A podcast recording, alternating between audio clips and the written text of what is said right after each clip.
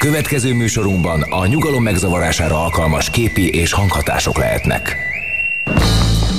Nevezd meg a három kedvenc filmedet, és megmondjuk ki vagy. Charlie Angyalai, Titanic, 51. randi. Te egy igazi plázacica vagy. Öm, kérlek, Berlin fölött az ég, aranypolgár, és természetesen a patyomkin páncélos. Te egy menthetetlen snob vagy. Hát kutyaszorítóban keserű méz, Leon a profi. Te egy tipikus budai értelmiségi gyerek vagy.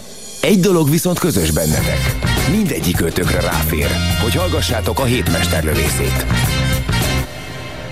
Te egy hétmesterlövésze hallgató vagy, én pedig Puzsér Robert vagyok itt a 98.6-os frekvencián a Rádiókafén.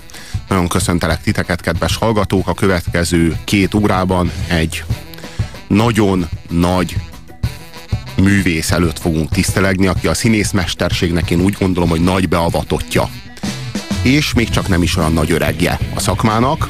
Egy igazi hollywoodi sztár, aki amellett, hogy egy szívtipró amellett, hogy gyönyörű, szép, de tényleg a napra lehet nézni, de rá nem, mert kiég a szemed. Annak ellenére egy hatalmas színész, és én azt gondolom, hogy minden téren megállja a helyét. Én eddig még nem csalódtam benne. Mm, játszott rossz filmekben, sok rossz filmben sajnos, de, de ez nem rajta múlt. Sosem rajta múlt. És az illető az pedig nem más, mint Johnny Depp. Úgyhogy Johnny Deppnek a színművészete előtt fogunk a mai adásban tisztelegni. Az ő karrierje az, az számos számtalan filmre terjed ki. Vannak olyanok, akik úgy vélik, hogy nagyon tudatosan válogat a filmek között, ha ezt így teszi, akkor szerintem nem jó ízléssel. Sokkal, de sokkal több van ebben az emberben, mint ami eddig, mint ami eddig lejött a celluloid szalagokról. Többször játszott olyan filmekben, amik, amikben kiválóan alakít, és így néhányszor jó filmekben is játszott. Mi most megpróbáltunk összeválogatni olyan filmeket, amikor amikor jó filmekben játszott. Borzasztó ízléstelen filmek sorozata az, ami az ő, az ő életművét végig követi, vagy inkább annak a kis járólapjait kirakja. Olyan filmekről, mint az a Cry Baby, említést sem érdemes tenni, mert annyira förtelmes, hogy arra, arra szó sincsen, akkor a, a rettentő, unalmas és érdektelen filmek tömkelege, a, a, én azt gondolom, hogy a kilencedik kapu esetében a Roman Polanski egyik mélypontjáról beszélünk. A, a, annyira sok, sok rossz film, például a Betépve című film, amiben ilyen, ilyen kokainkereskedelemről szól, a Ted Demnek a filmje gyakorlatilag nézhetetlen, szintén Johnny Deppel a főszerepben. Hát, a Karib-tenger kalózai trilógia az, az, az minősíthetetlen.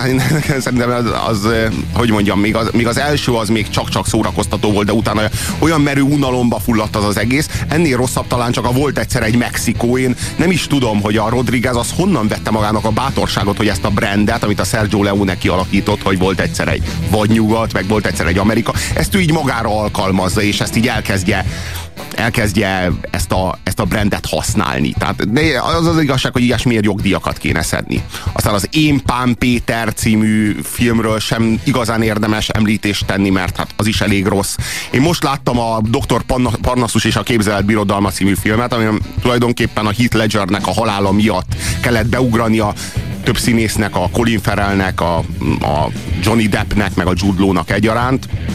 Hát, az de egy rossz film. Az az igazság, hogy a Terry Gilliammel kapcsolatban is folyamatosan veszíti el az ember az illúziókat. Az is, hogy néz, nézhetetlenség határát súrolja.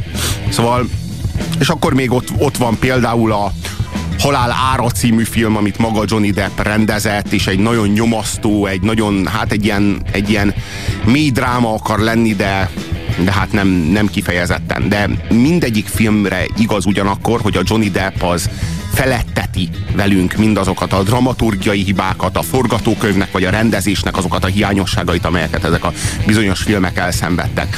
És akkor öm, tegyünk azért említést olyan filmekről is, ahol nem csak megállja a helyét Johnny Depp, de jó filmekről beszélünk. Ja, hát még nem is említettük az arizonai álmodozókat, ami azt az Emir Kusturicának egy nagy tévedése, egy nagy tévútja, hogy ő majd elmegy Amerikába és majd hollywoodi filmeket fog forgatni. Szerencsére az Emir Kusturica az rájött erre és visszament a Balkánra, és ott lett igazából kultikus rendező.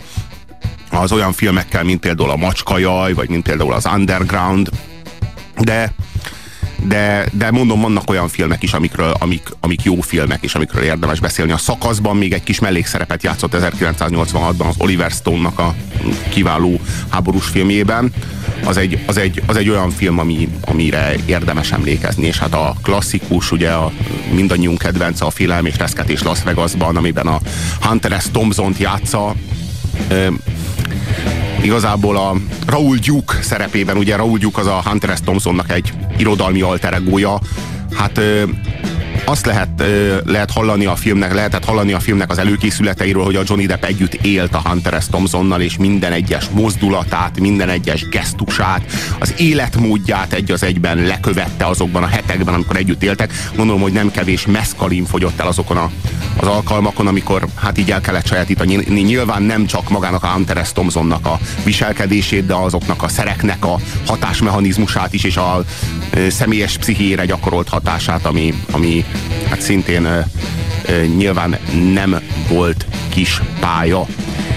Hát nagyon sok olyan film van, amiben, amiben játszott, és amiben ami jó, jóformán csak olyan filmek, amikben jól játszott.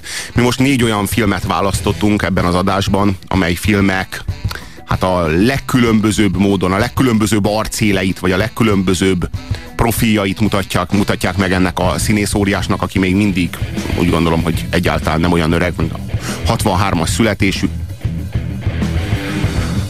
Hm, hm, még 50 sincsen. Úgyhogy én azt gondolom, hogy, hogy itt, itt még nagyon nagy dobások lesznek eleresztve a következő évtizedekben, már ami a Johnny Deppet illeti. Szóval kezdjük egy olyan filmmel, ami az én személyes kedvencem a Johnny Depp életműből. Van egy pár ilyen, de azt hiszem, hogy az egyik legmagasabb pontja ennek a bizonyos életműnek, és ez a fedő neve Donnie Brasco nevű kémfilm, vagy gangsterfilm, ahogy tetszik.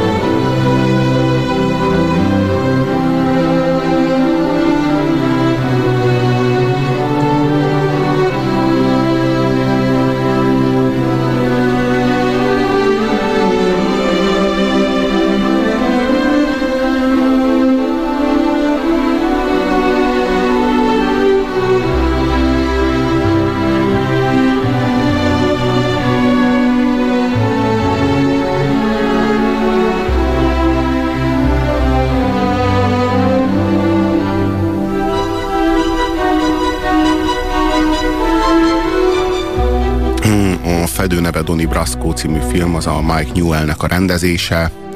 Az írója az maga a hős, ugye a film az Joseph D. Pistonnak, az FBI egyik ügynökének a történetét beszéli el. Egy igaz történetről van szó, és őt játsza a Johnny Depp a filmben, ő az, akinek a fedő neve Donnie Brasco. És igazából a film az, hát erről a erről a beépültségi létről, a, a kémnek a, a tudatállapotáról, meg az, a kém életének a széthullásáról, erről is jó pár film szól. Szóval mindezekről továbbá a Joseph D. Piston, alias Donnie Brasco és Benjamin Ruggiero, vagyis Lefty Ruggiero barátságáról szól a film, a Johnny Deppnek és az Al Pacino-nak az alakítása egyaránt felülmúlhatatlan. Azt lehet mondani, az Al Pacino nagyon másfajta szerepet játszik, már másfajta gangstert, mint amit általában szokott. Hát a keresztapában, meg a sebb helyes arcúban az Al Pacino egyaránt a, a, a hatalmi piramis csúcsán áll. Hát most nem. Ezúttal nem. Ezúttal ő egy olyan ember, akin lépten nyomon átlépnek, akit mindig, mindig megkerülnek, aki soha nem kapja meg az őt megillető, az ő hűségét és az ő, az ő intelligenciáját és az ő alkalmasságát és az ő álhatatosságát megillető pozíciót. Tehát, hogy mindig, mindig, mindig félreállítják, és egy ilyen megtört ember, akinek a, a karaktere az nagyon kiül az arcára. Tehát, hogy ez itt a, az Al Pacino-nak a nagyságát azt, azt nagyon jól igazolja ez, ez a film. Tehát ugye ezután a film után is azt láttam, és azt, azt éreztem, hogy, hogy a, a jellemnek annyi, olyan finomságait képes az Al Pacino felmutatni, és hogy igazából nincsen olyan szerep, amit ne lehetne rábízni.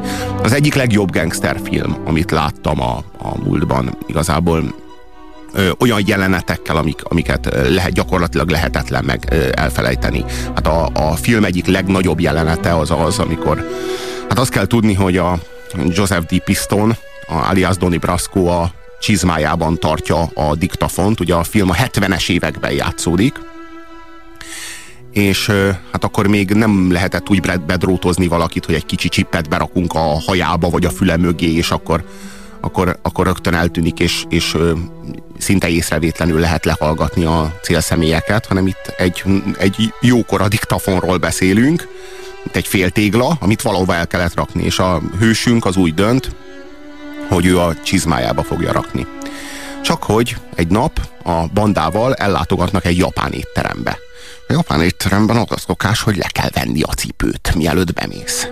És Donnie nagyon nagy bajban van, és amikor megjelenik a, a jelenetben a, a Johnny Depp is, és e, kiderül, hogy ott ki le kell venni a csizmát, akkor látjuk rajta, hogy most nagyon nagy szarban van ez a srác, ezt a szitu szituációt valahogy meg kell oldani.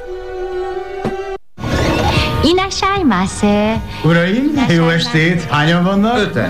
Erre A parancsoljanak. feleségem szerint most Tessék, nagyon uraim, a nagyon örülök. Olvasta az Tessék újságot. csak, uraim, Most tessék. mindenki ezekre bukik. Tessék, parancsoljanak. A cipőiket, uraim, kérem, vegyék le a cipőiket. Ó, jó. Ö, uram, a cipőjét legyen szíves. Tréfálsz vele? Vedd le te a gatyád. Csesz meg. Uram, sajnos muszáj, ez japán szokás. Tényleg? Hát pedig én nem veszem le. Uram, muszáj levennie. Felejtsd el, nem veszem le. Hé, Doni, Mi van? tudod Rómában?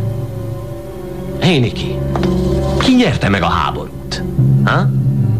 Háborút? Mi a háborút? Hát mi? Újra akarod kezdeni? Vedd le a cipőt. Nem veszem. Roni, Mi van? vedd le! Nem veszem le. Miért? Szeretnék végre vacsorázni. Vedd le a rohadt cipőd, vagy levágom a lábaddal együtt. Sonny, te ezt hagyod? Hogy egy rohadt japcsi parancsolgassa? Ide hallgass. Azért voltam lelenc, mert ezek megölték az apám Okinaván. Én ugyan le nem veszem a cipőm ennek a baromnak. Nem. Nincs az az Isten. Uram, nem tehetek kivételt. Figyeljen! Motto úr, a barátom nem fogja levenni a cipőjét, és... Nézze, uram, úgy sajnos le ki, kell hogy venniük. mi sem, úgyhogy jó lenne, ha adna egy asztalt, mielőtt kiütöm. Le kell venniük a cipőjüket. Küld a földre! Te rohadék! Hát aki így tud improvizálni, az, az, az ügynök a javából, az egy vérbeli ügynök. És mondom, megtörtént esetek sorozata zajlik a jelenetekben. Konkrétan az amerikai szövetségi nyomozó iroda, vagyis az FBI egyik munkatársa Joe D. Piston 1978-ban beépült ebbe a bizonyos bűnbandába, ebbe a maffiába, és, és egy, egy ékszer kereskedőnek kiadva magát, gyakorlatilag lebuktatta a komplet maffiát. Azt lehet mondani, hogy hát ekkora, hogy mondjam, konkrétan Száz 200 vádemelés. Hát igen, 100 vádemelés, 200 letartóztatás és fél millió dolláros vérdíj ennek az embernek a fején, aki ma is él az Egyesült Államokban, természetesen a legnagyobb titokban is. Hogy a, hol, és ez persze ez- így nem derült ki a végén ebből a, a feliratból, hogy kitűztek ki a vérdiat, de gondolhatjuk, hogy nem a, Hát az a FBI, maffia. Nyilván hanem a maga a hát maffia. értelemszerű. De egyébként állítólag a sztori az, az még jobb, az eredeti valóságos sztori, és a könyv is, ami a, a sztoriból készült. Tehát nyilván egy film mindig leegyszerűsít, de azt mondják, akik ismerik a könyvet, hogy ahhoz képest túl sokat egyszerűsítettek a történeten. Hát, ami, ami még egy szenzációs pillanat, amikor a, az egyik FBI-os kollega, az, az a Piston ügynököt arról faggatja, hogy mit jelent az, hogy felejtsd el. Mert állandóan ezt hallja, és mindig valami más helyi értékben szerepel. És a, az a mélységes kulturális szakadék, ami a normális emberek, átlagos emberek, mint például mi, meg a, meg a mafiózók között húzódik, az olyan szépen és olyan képlékenyen bontakozik ki a szemünk láttára, hogy az fantasztikus. Kérdezhetek valamit? Mond. Mi az, hogy felejtsd el? Mit jelent? Felejtsd el. Például, ha egyetértesz valakivel. Tudod, mint hogy micsoda dögös bombázó riszálot felejtsd el. Vagy ha nem értesz egyet. Például, hogy a Lincoln jobb autó, mint a Cadillac. Felejtsd el. Érted? Aha. Vagy ha valami állatira tetszik, és teljesen el vagy tőle ájulva, akkor azt mondod, hogy felejtsd el. Érted? De jelenti azt is, hogy menj a francba. Tuti. Például... Hé, Póli, gírnyó a farkad. Mire, Póli? Felejtsd el. Felejtsd el. Póli, felejtsd el. Aztán néha csak azt jelenti, hogy felejtsd el. Világos. Köszönöm, most már értem. De ha nem kapom meg azt a rohadt hajót Leftinek, akkor... Felejtsd el? Kurva nagy felejtsd el. Kaptunk SMS-eket. Az a kutyahű tekintet, ahogy Lefty néz a nagyobb főnökre, Al Pacino zseniális. Igen, a Michael Madsen játsza a, a Sony Black-et, a főnököt, és hát az Al Pacino, tehát És mondjuk el, hogy Al Pacino először, amikor megjelenik, azt a szokásos figuráját hozza, hogy az érett férfi, aki beavatja a zöldfülűt a, a férfiak világába, és egy borzasztó erőszakos macsó, és a egyik legizgalmasabb a filmben, hogy kibontakozik az ő figurája, és egy teljesen újszerű mafiózó figurát látunk, egy keveset kereső, épp hogy megélő, a tévé előtt leopárdos állatos műsorokat néző. igen, az, Tehát a, egy- pir, az a piros tréningruha. Az, és egyre jobban, ahogy kibontakozik a személyisége, egyre jobban kibontakozik a barátság. Ugye a legfontosabb talán a filmben ez egy óriási barátságról szól. Igen, és, igen, és, meg egy és- óriási árulásról. És, és hát ami, ami, ami, ami el se képzelhető mértékű, és igazából hú, hát egy nagyon nagy tudathasadásról, az ügynök, az ügynök létállapotáról és az ügynök életének a teljes széteséséről, a tudatának a széteséséről. Nem lehet hétköznapokon fegyverrel a kezedben milliókkal dobálózni, és hétvégén meg hazamenni, a és családhoz, a, a, és a családhoz, veszekedni azon, hogy a konyaszekrénybe miért ide raktuk a popcorn. Ja, ja, ja, meg kukoricapejhet zabálni, nem lehet. Tehát, hogy ez a kettő összeférhetetlen, és ez tökéletesen mutatja meg a film. Sonny Blackbird csináltak kormányos. Megáll az eszem. 30 éve gályázok. Én vagyok a láthatatlan leszart ember. Öt órája még azt hitted, hogy ki fognak nyírni, nem? Miért talán azt mondtam, hogy ki fognak nyílni? Hát nem, nem egészen ilyen nyíltan, Ezt de... nem értem. Szerinted én nem beszélek nyíltan? Bocsánat, én értettem félre. 30 éve hajtogatok. Ha piszkos munka volt, leftit hívták. Sose panaszkodtam. 26 tagot nyírtam ki. Előléptetnek? Hát nem, átlépnek rajtam. Sonny Black lép előre. Én maradok, ahol voltam. Sony benne volt a főnök kinyújtásában. Na, na, hogy benne volt, hogy kicsinálják. Kinyírták a górét. Persze, engem ebből is kihagytak. Mondok én valamit. Eh, Bár csak meg lenne most a hajóm. Az a Bertram. A francba. Bár csak meg lenne. Beülnék a kocsiba, Arettel, lehúznánk a kikötőbe, beszállnánk a hajóba és gyerünk. Mennénk. Észak, dél, kelet, nyugat. Sose találnának meg. Kaptunk egy csomó SMS-t. A Volt egyszer egy Mexikónak nem az az eredeti címe, hogy The Mexican, csak mert akkor semmi köze Sergio Leonehoz, csak a fordítót lehet ostorozni. Nem, annak a filmnek az a címe, hogy Once Upon a Time in Mexico, úgyhogy szégyelje magát a nyomorult Rodriguez, ha szabad kérnem. Ez egy kilences filmmel írja nekünk a kedves SMS író, és én személy szerint nem tudok vitatkozni. Az a kutyahű tekintet, igen, ahogy Lefty néz a nagyobb főnökre, hát igen, az Al Pacino az felülmúlhatatlan, az igaz, de azt nem győzöm hangsúlyozni, hogy a Johnny Depp felnő hozzá ebben a filmben. Az angol verzióban ez Forget It vagy Nevermind kérdezi a fater, én Forget About It, hogyha én jól emlékszem. És a végén, amikor leveszi az óráját meg a gyűrűjét, igen, annak hatalmas Az drámája van. Annak hatalmas drámája van, hogy, val, hogy a, gyakorlatilag ugyanolyan szabályai vannak a bűnözői létnek, sőt, még olyanabb szabályai vannak, mint a polgári létnek, és olyan, ugyanolyan kegyetlen szabályai, és itt van egy norma követő Ez a római birodalomnak a kőkemény szabály Igen, világ, igen, amikor igen. hasonszúrja magát a tiszta vesztes csata után. Nagyon-nagyon kevés olyan színvonalú gangsterfilmet lehet látni, mint a fedőneve Donnie Brasco. Vétel, vétel. Reklám a Rádiókafén. Kiteremtette az embert. Aki letépett egy fűszálat, elsőként fogta össze többét annak végével, s így szólt. Bezárom. Aki járás közben először figyelte meg, nem a dolgok maradnak el mögöttem, én megyek. Aki elsőként fogalmazta meg a nyilvánvalót. meg fogok halni. Puzsér Robert forrás című kötete Magyar Dávid fotóival és Müller Péter ajánlásával még kapható a könyvesboltokban. Reklámot hallottatok. Jó vételt kívánunk! Emlékszel, egyszer azt mondtad, hogy ha meg lenne megint a hajód, kivinnéd Anettet a kikötőbe, és elmennél. Emlékszel erre? Észak, dél, kelet, nyugat? Sose találnának. Az rég volt, ne is, ne is emlékeztes rá. Én csak arra gondoltam, hogy... Gondolni sem akarok rá. Komolyan? Komolyan. Ki vagyok én, Rockefeller, hogy hajót vegyek? Jó, de mi lenne, ha... Mi lenne? Mi lenne... Nézd, folyamatban van néhány üzletem. Tudod, néhány nagyobb ékszerügy. Talán össze tudnám szedni a pénzt.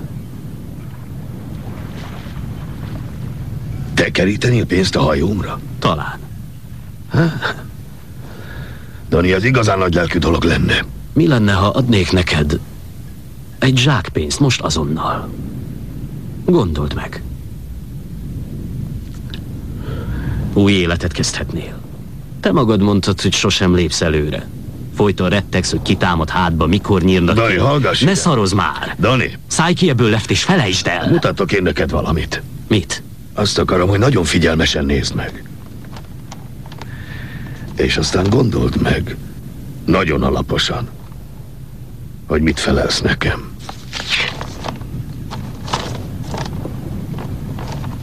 Ez az FBI hajója.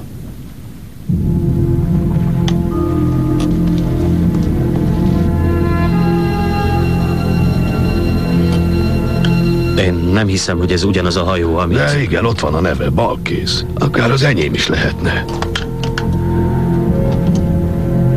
Ez az Epscam hajó. És szerinted én ezt tudtam? Szerinted én patkány vagyok? Hányszor voltál a vendégem a saját házamban? Kétszer egy héten, legalább kétszer. Miért? Hát bizony ez az legalább. Főztem neked. Igen. Ha lett volna pénzem, adtam volna. Persze sosem volt, de ha mondjuk lett volna száz rupó a zsebemben, adtam volna ötvenet. Ha te patkány vagy, hogy én vagyok a legnagyobb balek a maffia történetében. Még ha ez szövetségi hajó volna is. Csak a nagy kutyákra utazhattak, biztos nem ránk. Érted, amit mondok? Csaptunk egy jó kis bulit, és nem ütöttek rajtunk. Honnan tudod, hogy ezt már megúsztuk? Látod, még mindig itt ülünk. Lehet, hogy akartak valamit, de nem jött be nekik. Mi nyertünk.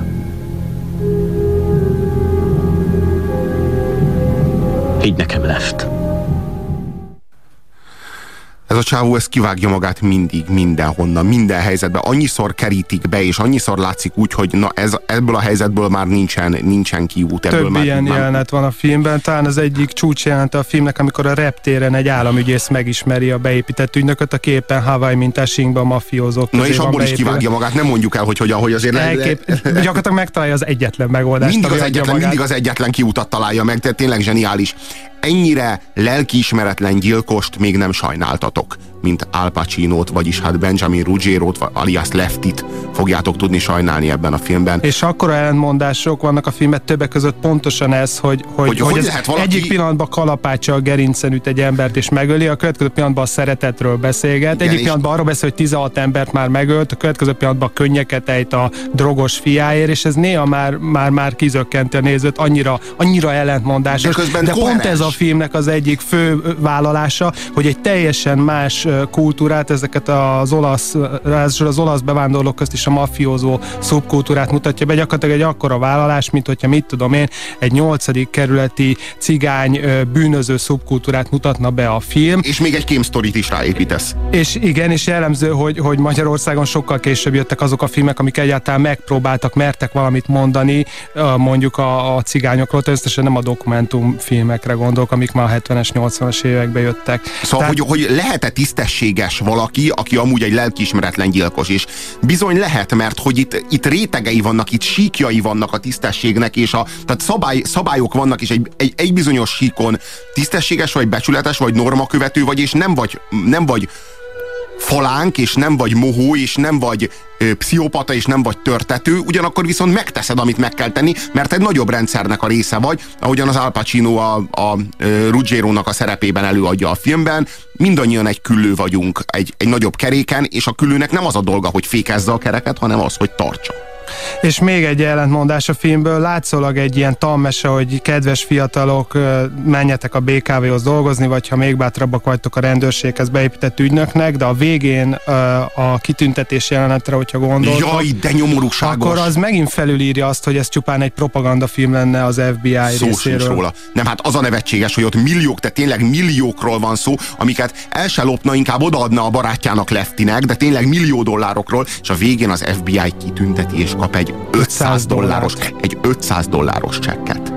És akkor most örüljön. És, a, és a, azok a bohócok, azok tényleg úgy gondolják, hogy őt most ezzel kitüntetik. Adtak neki egy életet, megbízták azzal, hogy maradjon életben, ami Kis azzal jár, hogy gangsteré kellett válnia, aminek hatására tönkrement a családjával a kapcsolata, a feleségével, a házassága. Gyakorlatilag szétesett az élete, majd a másik életét is elvették tőle, és adtak egy 500 dolláros csekket. Szóval ez a, ez a kémlét, ez jó pár film, többek között az ID című film, című tégla, angol film is. A tégla vagy a tégla elődje, igen. ugye, amiből a tégla a készült, a dél-koreai változat, a szigorúan titkos ügyek. Piszkos és ügyek, igen. Szigorúan piszkos ügyek, és ez a film megelőzi mindegyiket, ha jól, ha jól néztem. De nem feltétlenül csak időben. Én azt gondolom, hogy az ID az a film, amivel ezt még egy lapon lehet említeni. Tényleg hatalmas Mondjuk én a van szigorúan piszkos ügyeknek abszolút Nagy híve vagy. Híve vagyok, az egy elképesztő film. A fedőneve Donnie Brasco az én szerintem egy 9-es film a 10-es skálán. A kedves SMS íróval csak egyetérteni tudok, aki azt írja, hogy ez egy 9-es film, ez valóban így van. Ekkora dráma és ekkora, ekkora hitelesség és ekkora meggyőző erő és ekkora színészek és ilyen erős forgatókönyv és, és, és, és gyönyörűen van fényképezve Brilliáns rendezés. Nagyon szép képek. Tényleg, tényleg zseniális filmről beszélünk, és hát a kiváló színészek, a Michael Madsen, a Johnny Depp és az Al Pacino egyaránt a, a legmagasabb színvonalat képviselik legalábbis, ami ezt a konkrét 1997-es filmet illeti, amely 127 percen keresztül köti le a figyelmeteket. Elképesztő fordulatokkal, és én is egy 8-ast adok a filmre.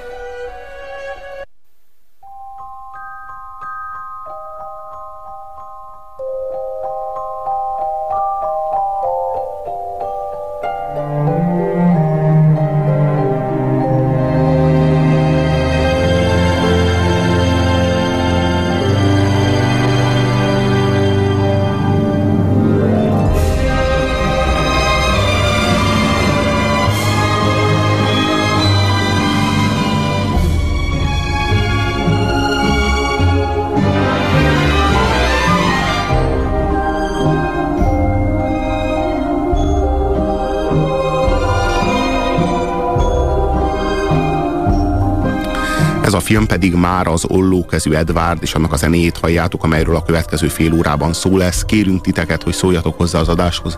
Ti mennyire szeretitek Johnny Deppet? Én Johnny Depp mániákus vagyok, én imádom a csábót, szerintem az minden tud, és, és szerintem a hatalmas színészről beszélünk, és még hatalmas jövő előtt áll.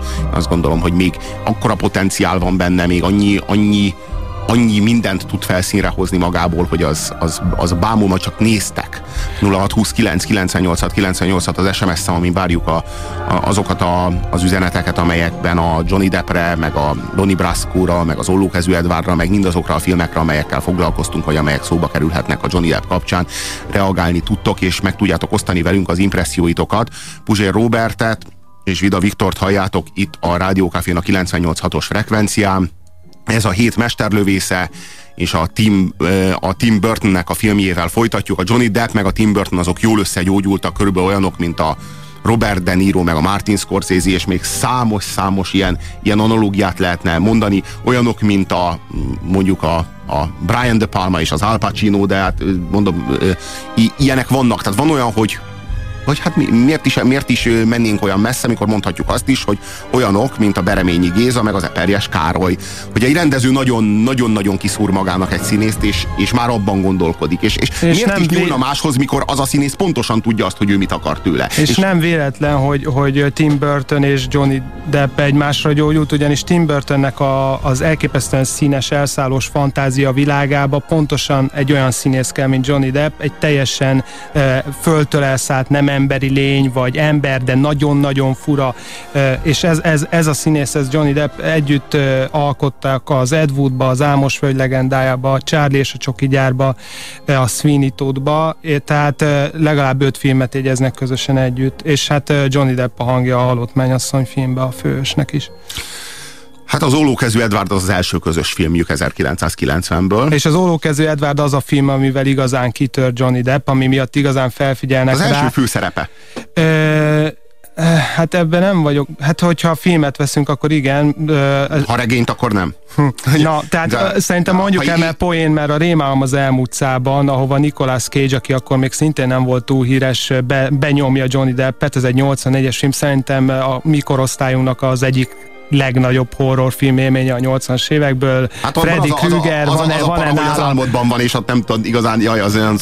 És aztán jön egy, egy bikini vadászok, ahova három kérdőjelet lehet írni, valószínűleg egy borzasztó rossz film. Nyilvánvalóan. Fel, egy, egy szerep, a címéhez. Egy szerep elejéig a szakaszban megjelenik Johnny Depp, fogalmam sincs, hogy melyik szerepet játsza, nem ugrott be. És játszik. aztán, és aztán elvállal egy tévésorozatot, eredetileg egy évre tervezi, de három év lesz belőle, a 21 Jump Street, egy ilyen bűnügyi sorozat, és ott Tini bálvány lesz, de igazán az ólókezű Edwarddal tűnik Annyira fel. kellett a Tim Burton a Johnny Deppnek, hogy ki, kiszabadítsa ebből a tini bálvány skatujából, és hogy adjon neki egy karaktert, sőt számtalan karakter, de igazi karaktereket. A Tim Burton az mindig a fríkekről mesél. Tehát ő mindig a kívülállókról, a furcsa, sérült, beilleszkedésre képtelen, strange figurákról beszél. Mindig az, ő hozzá azok állnak közel, de a Batman sem véletlen, úgy gondolom. Tehát a, ez, a, ez, a, ez az ollókezű Edward, ez az ős típusa a Tim Burton filmeknek. Ez, aki, aki nem látta a filmet, én 20 évvel ezelőtt nem néztem meg, mert akkor éppen a nagy punk HC-s korszakomat éltem, és megláttam, hogy egy ilyen robbantott fejű, dárkos, grufti figura a fős, és azt mondtam, hogy na nem, nekem ez nem kell. És pár napja néztem meg, de, de tehát egy ólókezű Edward, nem lövünk le semmilyen poént, hogy egy, egy, egy ilyen iszonyatosan fehérbőrű, hülye frizurás alak, bőrszerkóba, akinek különböző ilyen, hát mint ez a svájci bicska egyszerűen így nyílnak ki a különböző ollók a kézfejéből. Szerintem ezzel így meg is ragadtuk a, a feszültséget a filmbe, ami a problémákat hozza, hiszen hogy a francba lehet így élni. Hát nem És lehet. hát, hát ki más tudná ezt eljátszani, mint Johnny Depp, aki, aki, aki tényleg egy ilyen tehát vannak azok a, az, azok a filmösök, akik olyanok, mint mi, de aztán kiderül a film közepén, hogy ők mentik meg a világot. Johnny Depp ennek az ellentétje, első pillanatra látjuk az összes filmében szinte, hogy nem olyan, mint mi, egy ilyen színes ruhás, bő, bőgatyás, poszthippi, tollas kalpaggal a fején, ékszerekkel, meg, meg, meg mit tudom, ez, tehát, tehát első pillanatra nem olyan, mint mi, és, és ez, egy, ez egy teljesen más figura, és ebbe a filmbe, az Ólókező Edvardba pontosan ez kell. Uh, ami, ami, ami a látványvilágot illeti, hát egy, egy, egy amerikai kertváros épül fel a film kedvéért, számtalan házzal, borzasztóan unalmas. Hiába színesek a házak, egyformák és unalmasak.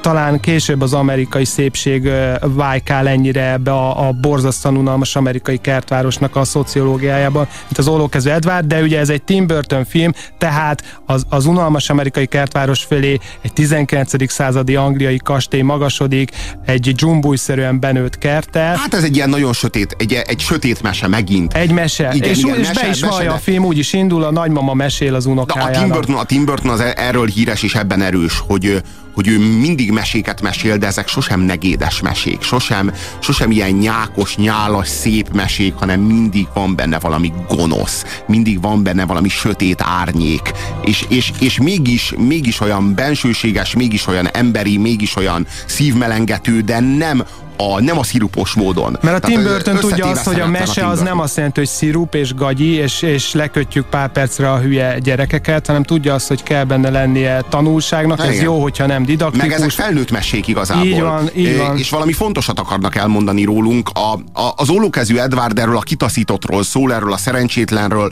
aki alkatilag képtelen a gyöngétségre, mivel hogy a kezei helyén, amivel kezet fogni lehet, amivel, amivel ölelkezni lehet. Azt tudni kell, ott, ott ollók vannak, a, tudni kell, hogy a, a, az ember az azért tudja használni a kezét, mert az erekció során, és most ne a szexuális értelemben, hanem ugye a homo erectusra gondoljatok, felegyenesedett, és a két melső végtagja szabaddá vált, nem, lá- nem játszott szerepet a mozgásban, és ezáltal vagyunk képesek arra, hogy tárgyakat készítsünk, ezáltal tudunk -e sokkal komplexek, sokkal összetettebb emberi kapcsolatokat ö, ö, fenntartani egymással. Ez az, ami emberé tesz minket, az ember az az ember szabású élőlény, ami szembe tudja fordítani a hüvelykúját a többi Igen, ujjával. igen, a kezünkkel tudunk simogatni, gyakorlatilag a kezünk, tehát itt az olló, az a, a, a, a kézfej a szeretet képessége, a szeretet képességének az adása, és ezzel a, ezzel a, ezzel a kézfejjel csodát lehet tenni, de sebezni is lehet, és ezek az ollók, az ollókezű Edvard kézfején, ezt pontosan Na, ezt mutatják ez meg. a nyomasztó benne, ez a hogy nyomasztó az benne, egyik hogy a- pillanatban még egy csodálatos jégszobrot farag, a következő pillanatban akarata ellenére megvágja a leginkább mindent szeretett összevág, az arca, tele van, a az kezét. arca tele van sepphelyekkel, mert és összevagdos önmagát minden is megvágja, tehát a szeretet körül. egy olyan képesség, amivel magunkat is meg tudjuk sebezni. Igen, hát nem, hát ő, ő képtelen erre, ő alkatilag képtelen erre, és ez a, ez, a, ez a mélyen szomorú és megrendítő ebben a mesében, hogy itt van egy ember, aki szeretni akar, de nem tud, nem tud ölelni, nem tud simogatni, csak vágni tud, mert kések vannak a keze helyén. Köszönöm, kérem. Játszol velünk kivágós? Kivágós? Á, még ez sem Az meg mi? Háj! Van egy orvos barátom. Lehet, hogy tudna segíteni. Egyszerűen hihetetlen. A bokorból az ollóival. Hello, Mike! Hogy mint? Hello, Jack! Hello, kölykög! Hello, George Monroe! Ó, ebből a készfogásból inkább nem kérek. Na mit szólsz, Joyce? Félelmetes a kívül az. Annyira. Titokzatos? Az. Szerintetek azok a vasak hidegek vagy melegek? Képzeljétek el egy könnyed simogatás és... Dől a vér. Eddie! Eddie! Beszéltem haverokkal. Szeretnénk meghívni a péntek esti kártyapartira. Eljönnél? Csak egy a baj. Nem tudsz keverni.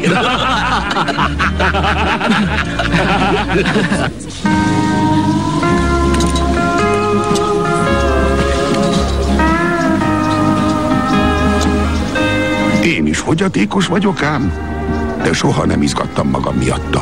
Belém repült egy pár repesz a háborúban, és azóta érzéketlen vagyok, nem érzek szinte semmit. Senkinek ne engedd, hogy azt mondja rád, fogyatékos vagy. Ugyan kimondaná rá, hogy fogyatékos. Istenem, dehogy nevetséges. Nem vagy te fogyatékos, csak... Hogy is mondjam? Kivételes. Engem Joyce-nak hívnak, és észrevettem, hogy mégsem kóstoltad az ambrózia salátámat, pedig kifejezetten neked készítettem. Megengeded? Á.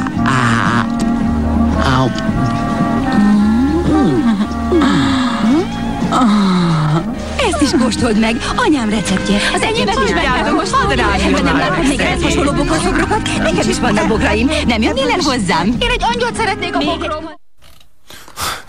Ez a, ez a film igazából nagyon szoros kapcsolatot ápol például a Kafkának az átváltozásával. Kafka nekem is eszembe Igen, jutott. vagy nagyon szoros kapcsolatot ápol például a David Lynchnek az Elefántember című filmjével. Így van. Tehát, hogy a, olyan emberről szól, akit nehéz szeretni, mert mert hát itt a csúnyaságnak a helyére ez a, ez a veszélyesség lép. Hát, hogy ő, őt, őt, egy, őt egy Bár tudós... azért félelmetesen is néz ki, tehát aki először meglátja. Hát igen, hát igen, mert hogy ő igazából ez egy olyan mese, egy, egy tudósról szól, öreg tudósról, aki megalkot egy ember. Tulajdonképpen egy Pinocchio Ez, történet. vagy inkább, inkább egy Frankenstein sztori. Igen, igen, igen, és nem tudja befejezni a művét, mert mielőtt a kezeket ö, felszerelhetné, azelőtt meghal. És addig is ideiglenesen, amíg a kezekkel el nem készül, ollókat rak a, a, a hősünknek a csuklójára, és ezek, ezekkel az ollókkal hát ő mesterien bánik, és, és hát bokrokból farag, meg jégszobrokat farag, meg fodrászol, meg kutyákat kozmetikáz, meg minden, amit el de jó, képzelni, jó, de... van bizonyos szempontból jobb a Pinocchio, mert egy bábuszerű figurával állunk szembe, és itt tudta a legjobban kibontakoztatni Johnny Depp ezt a Chaplin imitátor, Buster Keaton imitátor tehetségét, ami Annyira- talán még a, annyira a Benny ez. és June-nak a szem Igen. szerepébe, ahol szintén ezt jó. hozza. Na Benny és June az, az is a, nagyon hasonló figurát hoz, de hát azért máshogy. Borzasztó tehetséges színész. Ezt a filmet, az Ólókező Edwardot az arcával el tudná játszani, ha csak az arcjátékát nézzük Johnny Deppnek. Elképesztő, hogy mit ki tud a mimikájával fejezni. Fantasztikus, azt a sérültséget, meg azt a, azt a, azt a azt a visszahúzódást Azt a és szeretetvágyat. azt a szeretetvágyat, amit lefolyt. Mert itt arról van szó, hogy, hogy, nem, hogy, hogy, hogy nem mersz ölelni, mert csak bántani, csak sérteni tudsz a szereteteddel. És ez mindannyiunkra jellemző. Tehát, hogy így, biztos, hogy mindenki érezte már azt, hogy, hogy úgy ölelt volna valakit, de annak terhes volt, és így menj És már odébb. És igen, igen, magunkat, igen, hogy- és akkor, és akkor, és akkor valahol valami benned ott belül összetörik, és akkor inkább visszavonulsz, és akkor inkább, és akkor, és akkor nem is, nem is akarsz már semmit se, csak elbújni, és ez a, ez, ene, mindegyikünkkel előfordult, de a ólókezű Edward számára ez egy létállapot. Ő állandóan ebben az állapotban van. Tegyük fel, hogy egy szalomban vagyunk, és a szobalány épp a teát szolgálja föl. Sok apró kérdéssel találjuk szemben magunkat. Fel kell állnia az embernek, amikor elfogadja a csésze teát. Ollókkal nyúlhatunk-e a kocka cukorért? Hm? Nem. Helyén való-e elfogadni a második csésze teát? Az asztalkendőt teljesen kiterítsük-e, vagy közepén összehajtva fektessük a térdünkre? Könnyű elkövetni zavarba ejtő hibákat, de az etiket pontosan megmondja, mit várnak tőlünk, és megóv minden megaláztatástól és kellemetlenségtől.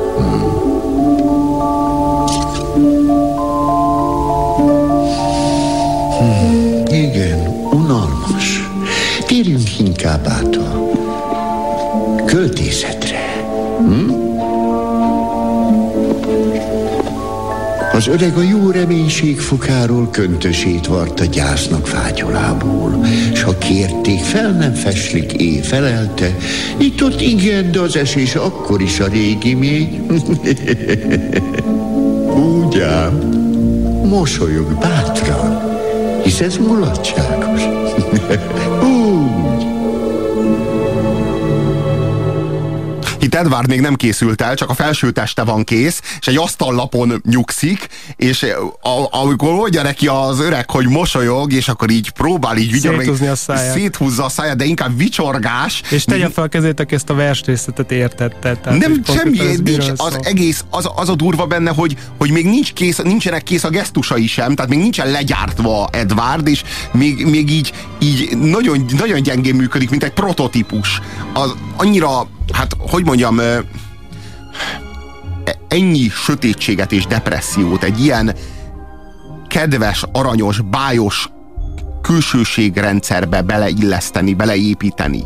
Tehát az, egész, az egésznek egy ilyen, egy ilyen negédes világa van, és egy olyan szörnyű, sötét, démoni fájdalom az, ami, az, ami, az, ami beleépül ebbe a, ebbe a kertvárosi vidámságba, az, az nyomasztó. Az előbb szerintem Robi tök jól elmondtad, hogy a, az Ollókező Edvárd szemszögéből minek a szimbolika ez a film, tehát hogy mi az, ami közös Ollókező Edvárdban és bennünk, tehát ez a, ez a szeretnénk szeretni valakit, de úgy érezzük, hogy ollóból vannak a kezeink, de megnézhetjük a másik irányba is Winona Ryderrel. Látszólag nem olyan izgi, de hát, de hát tök ellentétes a fiú meg a lány figurája. Ugye az Ollókező Edvárd egy majdnem szörny, vagy egy szörny, Winona Ryder pedig egy átlag tini, de, de hogyha megnézzük, hogy, hogy mit mutat a Winona Ryder sztori a filmen belül, akkor a, a, a tini szerelemnek azt a fajtáját, amikor már elmerjük hagyni a közösség által elővárt kapcsolatokat, tehát már nem azt választjuk magunknak partnernek, akit a közösség előír, vagy jónak tart, vagy menőnek tart, hanem kinyílik előttünk a világ, és rátalálunk egy olyan figurára, aki teljesen más, mint mi.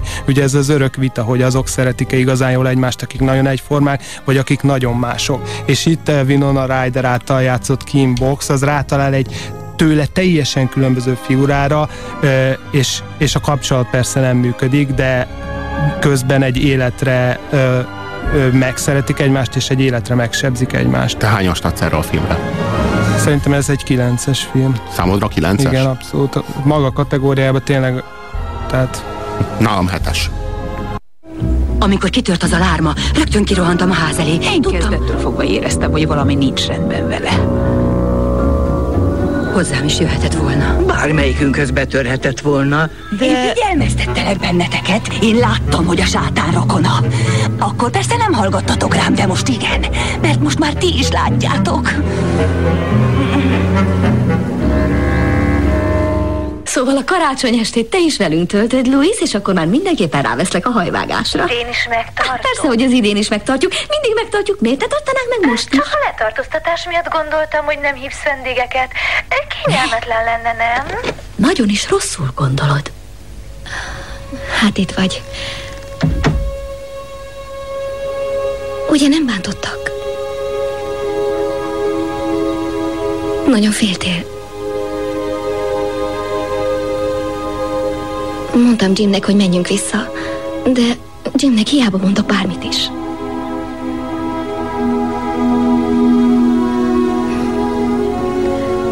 Kösz, hogy nem mondtad el, hogy mi is. megköszönt.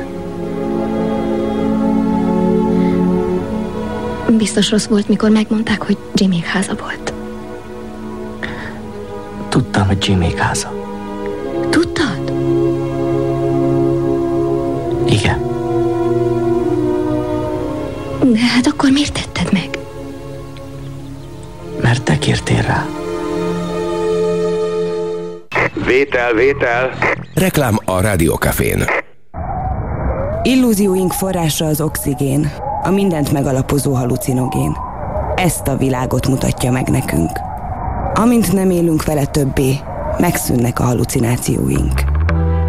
Puzsér Robert forrás című kötete Magyar Dávid fotóival és Müller Péter ajánlásával még kapható a könyvesboltokban. Reklámot hallottatok. Jó vételt kívánunk. Kaptunk SMS-eket. Azt írja a kedves SMS író. Szerintem Depp csak Nicholsonnal és Brandóval említhető egy szinten. Nálam a top három, a három top filmje, Félelem és reszketés Las Vegasban, A halott ember, valamint Ollókezű Edward, írja nekünk Petya. És Jana azt írja, hogy Johnny Depp és Jarmus is jó páros, lást Halott ember 1995. A halott, Jó, hát, ember, az, a halott ember az egy nagyon-nagyon kemény film, igazi, igazi a szó legigazi értelmében vett művészfilm. Tehát az, az arra oda kell, hogy tegyed magad, tehát oda, ahhoz komoly energiák kellenek, hogy végignézzed. És beszéltünk a filmről, amikor terveztük a műsort, és én mondtam neked, hogy én nem értettem a halott embert. Azt Ha hogy múlt, volna, valami rajtam múlt volna, beszéltünk volna ebben az adásban a halott emberről. szimbolikus, újfajta western. Nekem a Rosencrantz és Guildensteinnel volt egy vonalon, tehát nézem, azt, én, nézem, azt én se értettem. unom, azt nem hányszor, értem. láttad, én hányszor láttam a Rosencrantz és Guildenstern halott című filmet, és egyszer nem értettem. Én ezzel is így vagyok, nem értettem ezt a halott embert. A halott ember...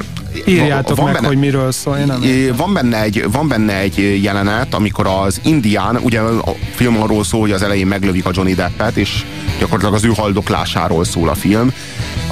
Egy indián megpróbálja kiszedni belőle a golyót, és bele is nyúl a sebébe, de aztán mondja a Johnny Deppnek, mármint a hősnek, hogy de túl mélyen van a golyó, és nem akarok, nem akarok nagyon mélyre beléd nyúlni, mert félek, hogy annyira megsértenélek, hogy kiszabadítanám a lelkedet. Ez a mondat, ez nekem akkora szöget ütött a fejembe, hogy én, én bennem, ez, bennem ez egy csomó, csomó tehát én rám, én rám egy mondat ennyire talán nem is volt soha hatással. Azt elhiszem, ez, ez van, akkora- ez néha elég egy mondat egy filmből. akkora, ez egy akkora erejű mondat volt, hogyha az én számomra ez a, ez a mondat, ez, ez sokszorosan igazolta ennek a fi- filmnek minden erényét. Nekem az éjszaka és földönnel mozgott egy vonalon, mindegyik egy utazós film, néztem, néztem, és így elaludtam. Tehát.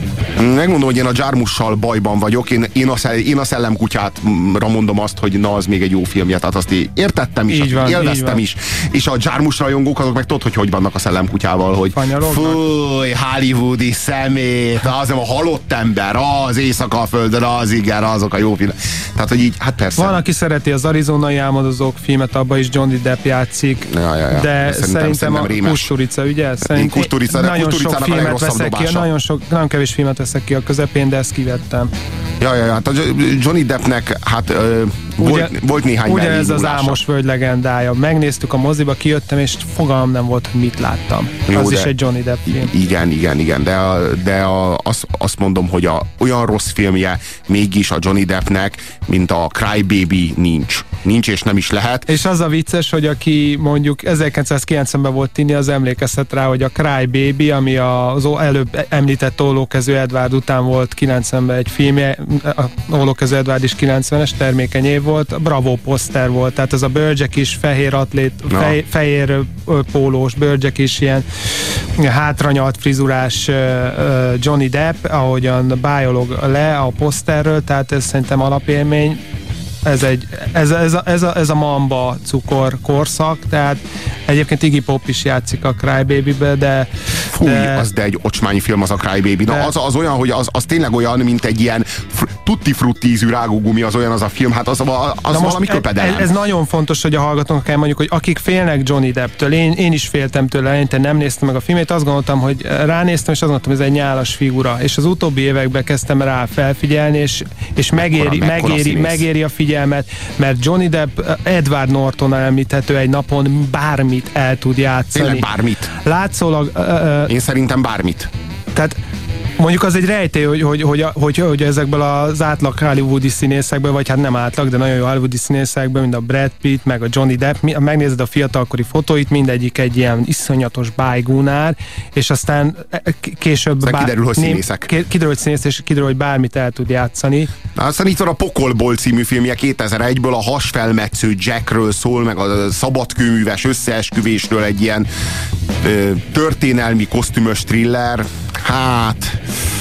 Mm, jobbat vártam. Természetesen Johnny Depp a non plus ultrát hozza, mint mindig, de aztán a Rochester grófja az még egy olyan film, amit érdemes megemlíteni. A 2004-es filmje, az az a film, amire azt tudom mondani, hogy az igen, az igen, az egy, az egy kőkemény film, tehát az, az, az húsba vágó. És a betépve? Az kőkemény. Po- pokoli rossz. Borzasztó. Tehát az, a betépve az minősíthetetlenül rossz Ez a- film. ez Azt a- én meg ne Ez a nézzétek. kábítószer történelem Hitvány. gyors talpaló? Nagyon rossz. De t- olyan, hogy ki akarsz jönni a moziból. Tehát olyan, hogy így nem is Hát, akarod Nekem nem volt ennyire negatív. Neked tetszett? Viszont ami borzasztó rossz, amit nehogy megnézzetek, az a kilencedik kapu, ugye? Jaj, ami egy szörnyű. ilyen uh, Na, hát a, min, minden Roman Polanski filmek legrosszabbika talán. Képesztően rossz. Aztán a titkos ablak című Egy ilyen. Da Vinci kód-szerű, nyilván időben megelőzi, ha jól emlékszem, egy ilyen hetedik akart lenni, de, de, de, de, de szánalmasan rossz. Nem tudom, ré- rémes. A, aztán ott van a titkos ablak.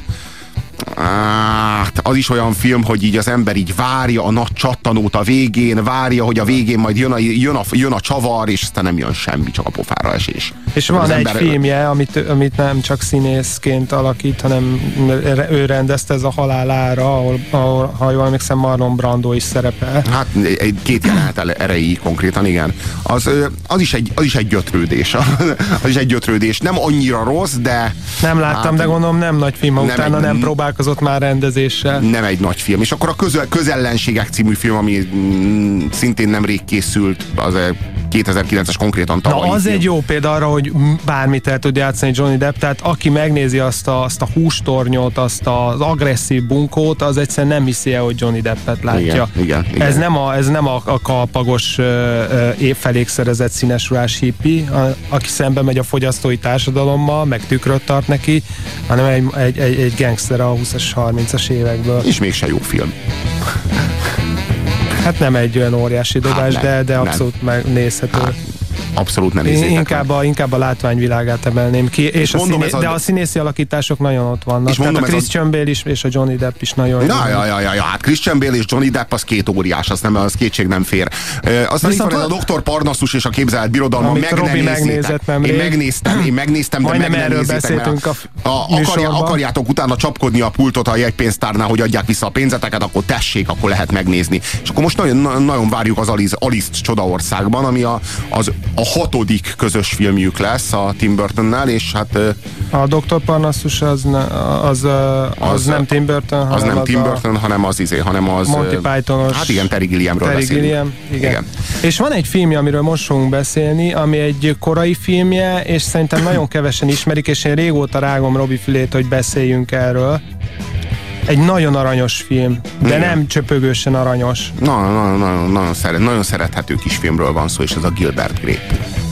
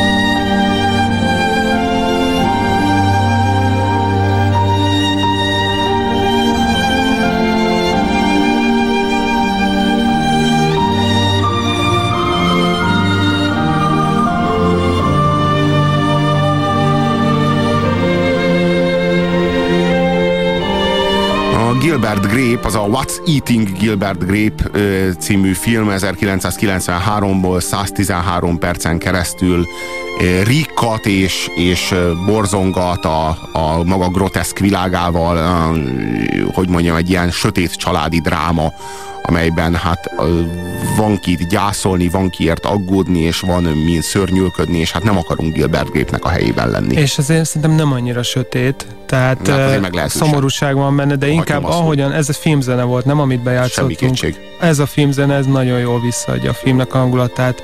Ez, ez nem a nagyvárosi Amerika, ez az abszolút vidéki, pronyó, tanyasi középnyugat, de mindenhol süt a nap, és, és, és egy, egy lelassult, teljesen más élet, mint amit mi mi megszoktunk, vagy amit mi minden nap megélünk. Hát most Teljesen más kapcsolatok. Itt van ez a Gilbert Grape, akinek a, az öccse fogyatékos, az anyja 300 kilós, az apja meghalott. Hát remek, tényleg, tényleg remek élete van És igazán. ennek ellenére, mm, Ennek vá- ellenére- várándítással éli életét, eljár egy boltba, ahol eladó, van valami felszínes kis kapcsolat egy élete. idősebb nővel. Nincs is élete gyakorlatilag, De nincs élete. az ő élete például a sodródik bele- testvérei, nem, a például- folyamatos, a megfelelés folyamatos kényszerében vergődik az egész nem élete. Az, hogy vergődik, az egyik... egyik se gondolja, hogy ez vergődés, benne él. Aj, de hogy nem szenved, mint a kutya.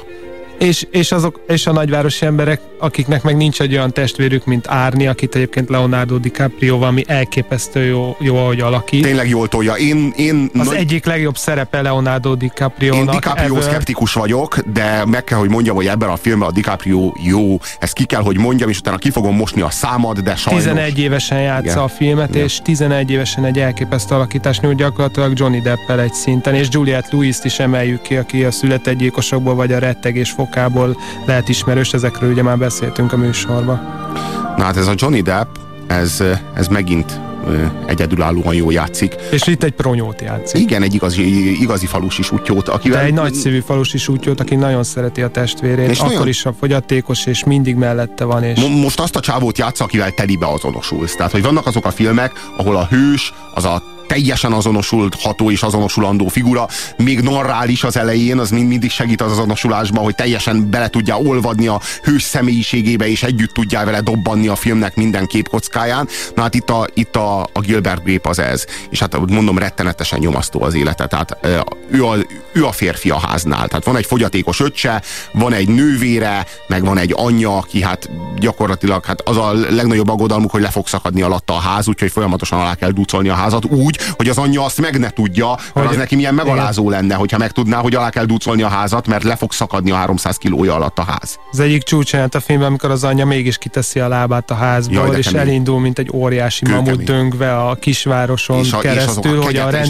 kegyetlen kihozza emberek, akik ott röhögnek rajta, meg fotózzák őt, és az, ez, az emberi kegyetlenségről, meg a kisvárosnak erről a nyomasztó közegéről, ami, amiről egyébként a, a az ollókezű Edward is szól, hogy, azt szokták mondani a kisvárosra, hogy az milyen jó, mindenki ismer mindenkit, nincs az elidegenedés, hanem ez a bensőséges, egymás segítő, egymásról gondoskodó, egymás életében jelenlévő közösség az, amiről beszélünk. Na de ennek az érmének a másik oldala meg az, hogy ki, folyamatosan kilógnak egymás szájából, folyamatosan turkálnak egymás magánéletében. Ő nekik ne, nincs szükségük blikre, meg, meg, meg mindenféle szutykos bulvárlapokra, mert ő nekik a bulvár az élet, ő nekik a szomszéddal történik meg az, ami a kapocs zsókával, vagy amit tudom én kicsodával. Tehát, hogy ő, ők, a, ők a saját életükben termelik ki azokat az úgynevezett celebritiket, akiknek az életén aztán lehet csámcsogni, és akiknek az életét aztán tönkre lehet tenni a különböző pletykákkal. Tehát ez egy meglehetősen interaktív folyamat. Én továbbra is vitatkoznék, hogy ez egy annyira nyomasztó film lenne. Szerintem itt a, a fősben Gilbert Grape, aki Johnny Depp játszik, nagyon, nagyon finoman lassan érik meg az, hogy, hogy ő elmenjen innen, és nem is megy el addig innen, amíg, amíg a családja ide kötik, amíg, amíg, amíg a családja egybe van, és ezzel párhuzamosan pedig egy szerelmi kapcsolat a, Juliette a Beckyvel, Louise, akit a igen. Juliette Louise játszik. Juliette Louise és és az is, az is ilyen nagyon finoman bontakozik, itt nagyon hátra lehet dőlni, nagyon bele lehet uh, süllyedni ebbe a filmbe, így magába szív, van egy ilyen lassúsága, egy ilyen Nagyon nap- semmi hangulatos kétség. világ, ahol a, ahol, a, ahol, a, ahol a problémáknak a ne további az, hogy Árni az néha felmászik egy toronyba. Hát az elég nagy probléma, amikor a fogyatékos öcsét fölmászik egy 150 méter magas toronyba, ahonnan Ja, le bármikor kell, leeshet. Ne a tűzoltóknak állandóan le kell hozni. állandóan le kell onnan hozni, elég nyomasztó. Szóval szerintem, ha azt akarjuk, hogy korán jöjjenek, kell valami előétel. Igen, az jó lenne. És mert azokat a kis hagymás gombócokat.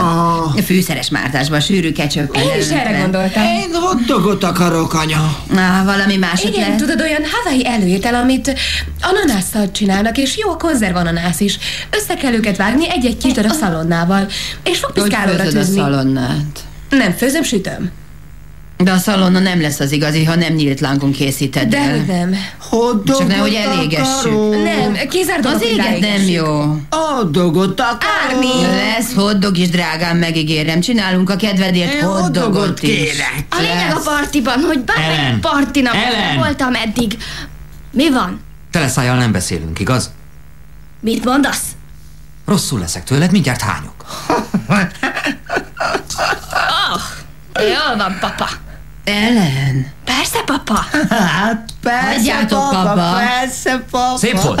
Hagyjátok már abba! Elég. Apa meghalt. Gilbert! Nem hiszem el, hogy ezt mondtad. Miért nem? Apa meghalt. Apa meghalt. Ami elég volt, hagyd abba! Apa meghalt. Árni! Apa meghalt. Hagyd abba, Árni! Ú, Ne légy! Állítsd le, Emi. Árni! Öcsi, nyugalom, nyugalom. Árni! Elég! Elég! Elég! Elég! Elég! Azt mondtam, elég! Ha sok sikítő. Na itt aztán van hiszti, az biztos. Tehát az a, abból aztán kaptok dögivel. A, a családi dráma az megvan, az megvan alapozva. Ez a film igazából arról szól, hogy a személyes, bensőséges kapcsolataid, a legfontosabb kapcsolatok, kapcsolatok az életedben, a családoddal, a testvéreiddel, a szüleiddel való kapcsolataid, azok mennyire szükségesek neked, és mennyire terhesek neked. Ezek mennyire békjók, és mennyire lehetőségek. És ennek a határvidékén, ennek a határmesdjéjén mozog a film. Olyan dolgokat mond ki benne narrátorként a Gilbert, hogy néha azt kívánja, hogy Árni az öccse halljon meg, néha meg azt, hogy éljen. Mert hogy a srác az el- meglehetősen sérült, és az orvosok, orvosok azt mondták, hogy 10 éves korá, korára meg fog halni, a filmben 19 éves, és akkor már akármeddig élhet. És amikor ezt mondja Gilbert, hogy még akármeddig elélhet, akkor így nem lehet tudni igazából, hogy ezt ilyen jó szájízzel mondja, és reménykedve, hogy akármeddig élhet, vagy félve, hogy akármeddig élhet. És nem is elsősorban azért, mert akármeddig itt lehet a nyakamon, és akkor nekem ez erről gondoskodni kell erről a koloncról, és nem lehetek szabad, hanem sokkal inkább az Árninak a szenvedése. Tehát, hogy még akármeddig szenvedhet, még akármeddig gyötrődhet. Olyan gyerekről van szó, aki játékból levágja a tü, tücsöknek a fejét, utána meg zokog, üvöltve zokog Gilbertnek, hogy Gilbert, megöltem, meghal, gyilkos vagyok. Tehát egy ilyen figuráról van szó, az érzelmi hullámzásai azok nem követhetőek, és nem, hogy Gilbert vagy a néző számára nem követhetőek, hanem ezeket a, ezeket a hajtűkanyarokat maga a hős Árni sem tudja bevenni.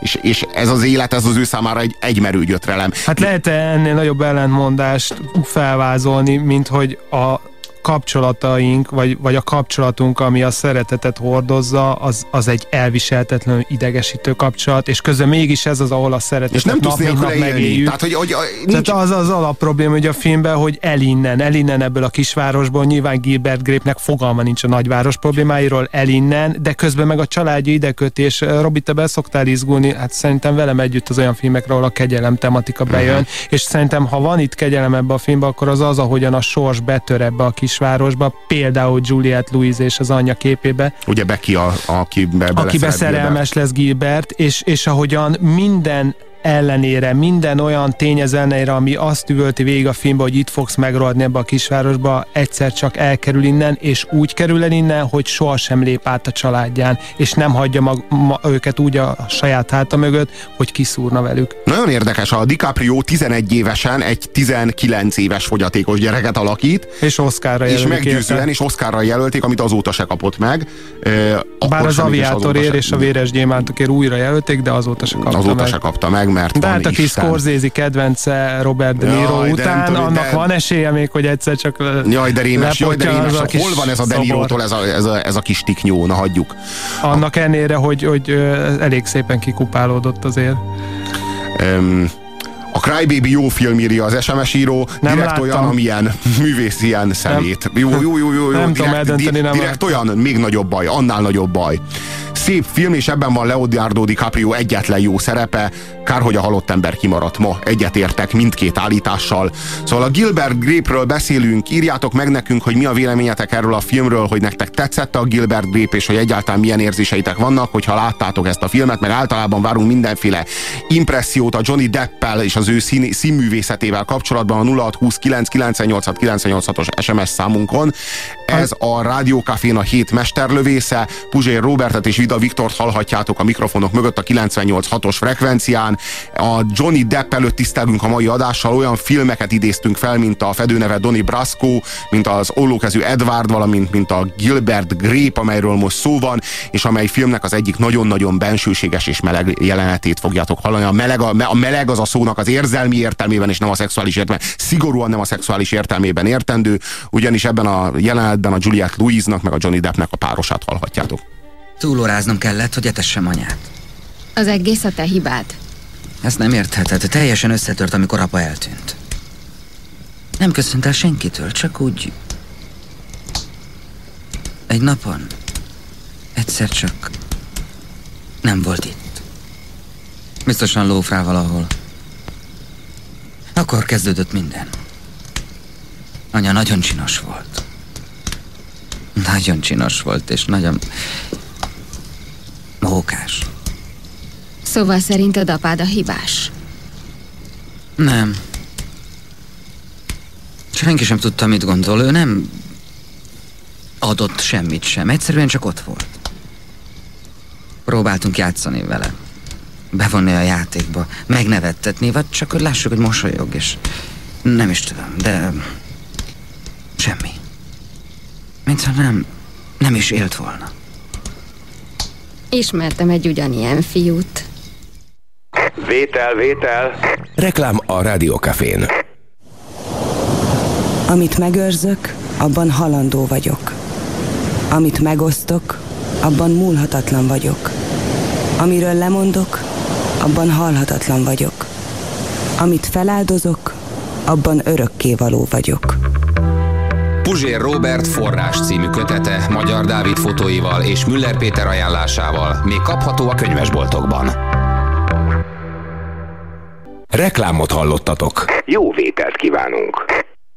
Ó, oh, Gilbert, el sem tudom képzelni, milyen szörnyű lehet nektek. Tudom, milyen rettenetes vagyok. Nem mondj ilyet. Igen, tudom. És tudom, hogy szégyeled magad miattam. Mama. Én sosem, sosem akartam ilyen lenni. Nem akartam, hogy kinevessenek. Nem nevetnek ki. De igen. Nem nevetnek, mama. Igen, de... Nem nevetnek. Ó, Gilbert, kérlek, ne tűnj el.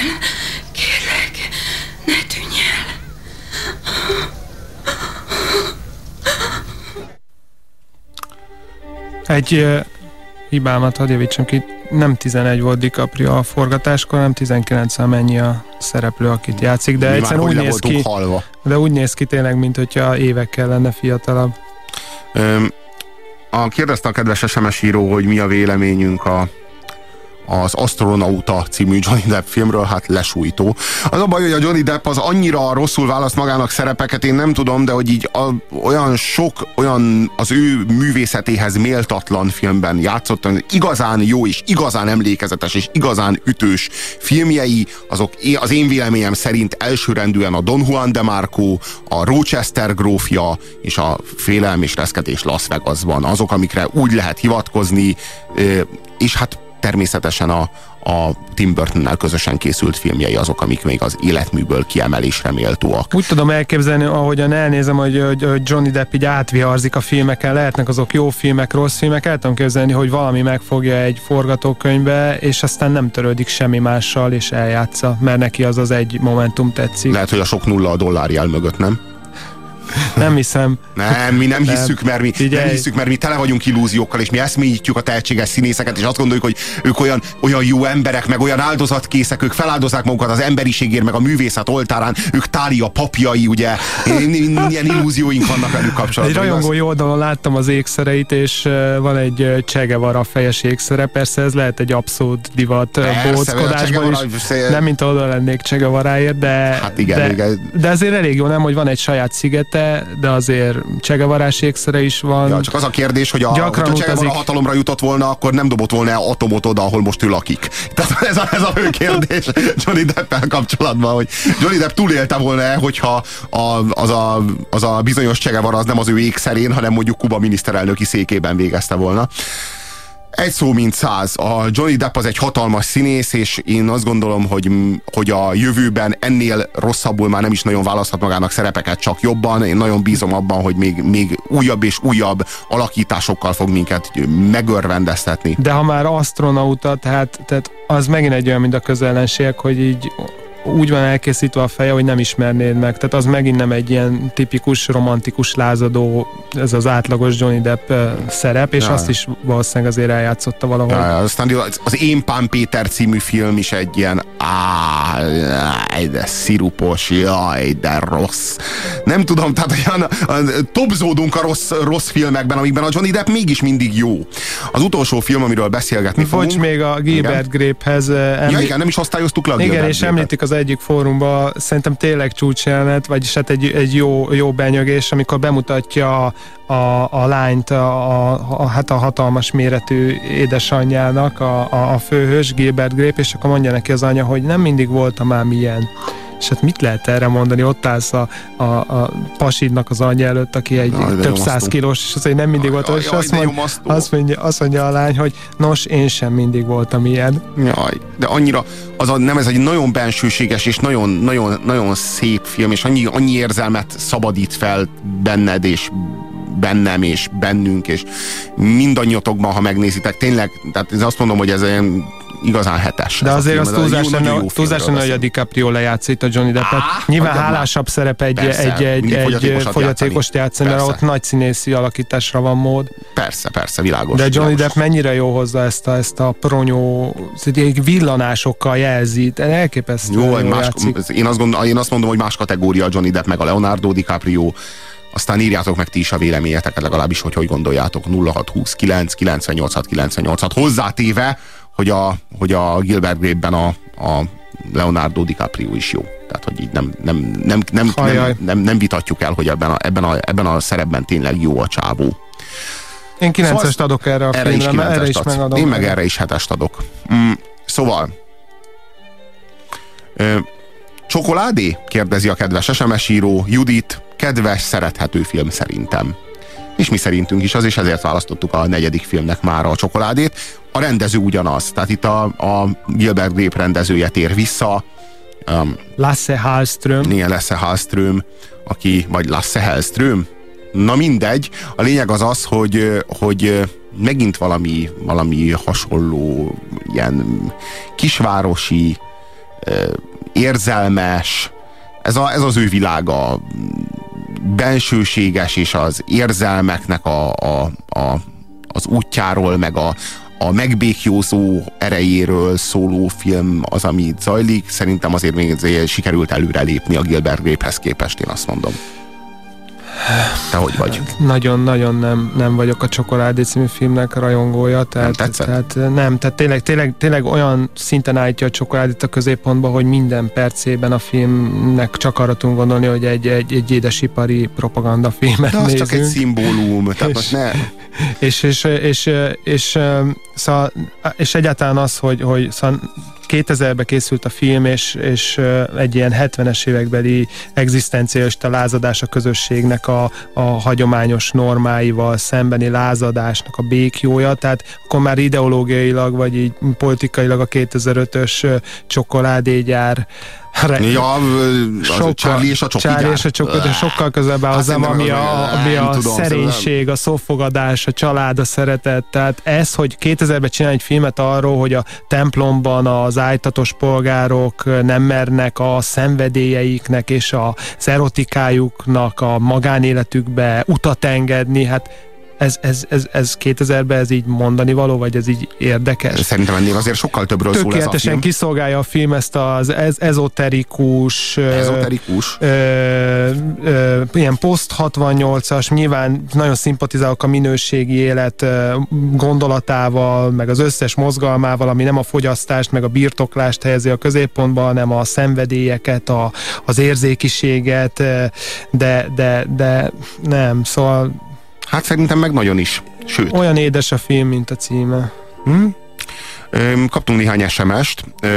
Benny és June, Benny és June volt már, vagy ciki? Kérdezi hmm. az SMS író. Nem, a Benny és June remek. Na, Annyira nem ciki, hogy Robi be akarta rakni a műsorba, olyan, csak éppen nem, VHS-en Igen, be, be, beleszá, beleszántam a műsorban, csak ö, nem sikerült megszereznem szereznem hozzá olyan kópiát, amin, amin szinkron van, és ezért aztán nem tudtam volna bejátszani belőle nektek. De nagyon ajánljuk nektek a Benny és June-t, az még egy nagyon-nagyon-nagyon jó film. Sérült emberekről, beteg emberekről, outsiderekről, kívülállókról, akik mégis valahogy utat találnak egymáshoz. De nagyon érzelmes film, és nagyon jó ízléssel elkészített film a Benny és June. Mellékszerepet játszik benne a Johnny Depp, de lejátszik mindenkit. Tehát olyan, nem tudod levenni róla a szemed. Na, na az, még egy olyan, az még egy olyan film, ahol hát hogy is fogalmazzak, ilyen, hát kiég a, a celluloid a Johnny Depp körül, azt lehet mondani.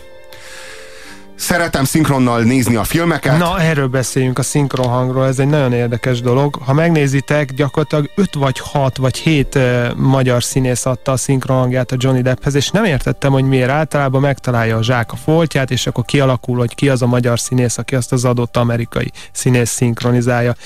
És aztán arra jutottunk, hogy az otthoni tanakodásnál, hogy pontosan azért, hogy Johnny Depp szinte bármilyen karaktert el tud játszani, akik választották a magyar szinkronszínészt, azt nézték, hogy mi az a szerep. És mivel ő nagyon sokféle szerepet játszott el, ezért mindig más magyar színész adta hozzá a hangját. Sweeney Todd, kérdezi a kedves SMS író. Mm, Megvan otthon, aranyos. régóta tervezem, hogy megnézem, hmm. de annyira gusztustalan néz ki abban a filmben, hogy így nem. Hmm, tudom, aranyos, aranyos. Ez is Tim, Tim, dalok, Tim Burton, rosszak, igen, igen, az Tim is Tim Burton. Burton. Ez is a gőzkorszak, 19. századi Ed Wood, Anglia igen, az Ed Wood, Nekem az Ed Wood jött be nagyon. Az Ed Wood Amiben az, ugye egy létező igen, igen, régi igen. amerikai színészt játszik. Nem, rendezőt. Vagy igen, rendezőt, igen. igen. Ed Woodot magát. Na hát az, az igen, az igen. A Sweeney Toddal azzal már bajban vagyok, megmondom őszintén. De Tim Burtonnek is vannak jobb pillanatai, meg rosszabbak, de azt gondolom, hogy a Tim Burton életműnek a csúcsa az mégiscsak a nagy hal.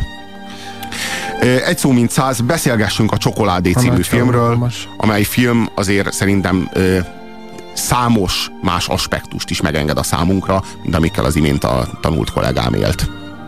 Ez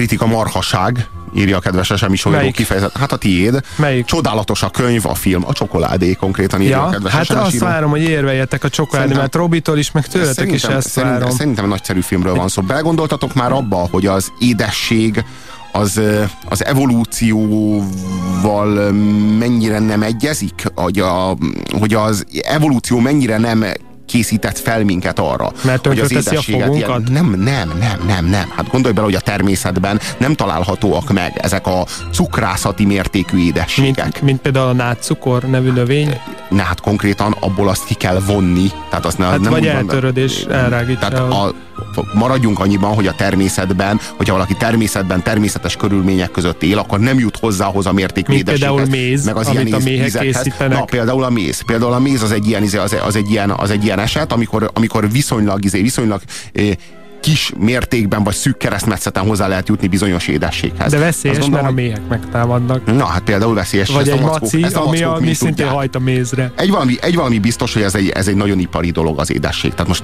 persze lehet. tényleg a persze- civilizációval le- jön be. Le, jó, lehet pofázni a mézről, fejlett hogy zabálhatod a mézet, de azért a méznek az íze, vagy egy cukrász süteménynek az íze, ami egy ilyen civilizációs vívmány. Perzsa birodalom. Hogy mi, hogy mi úgy bánunk, a, hogy mi úgy bánunk a cukrás süteményekkel, meg úgy bánunk a, de itt a, itt a több, több százer, az ember több százezer éves evolúciójáról beszélünk.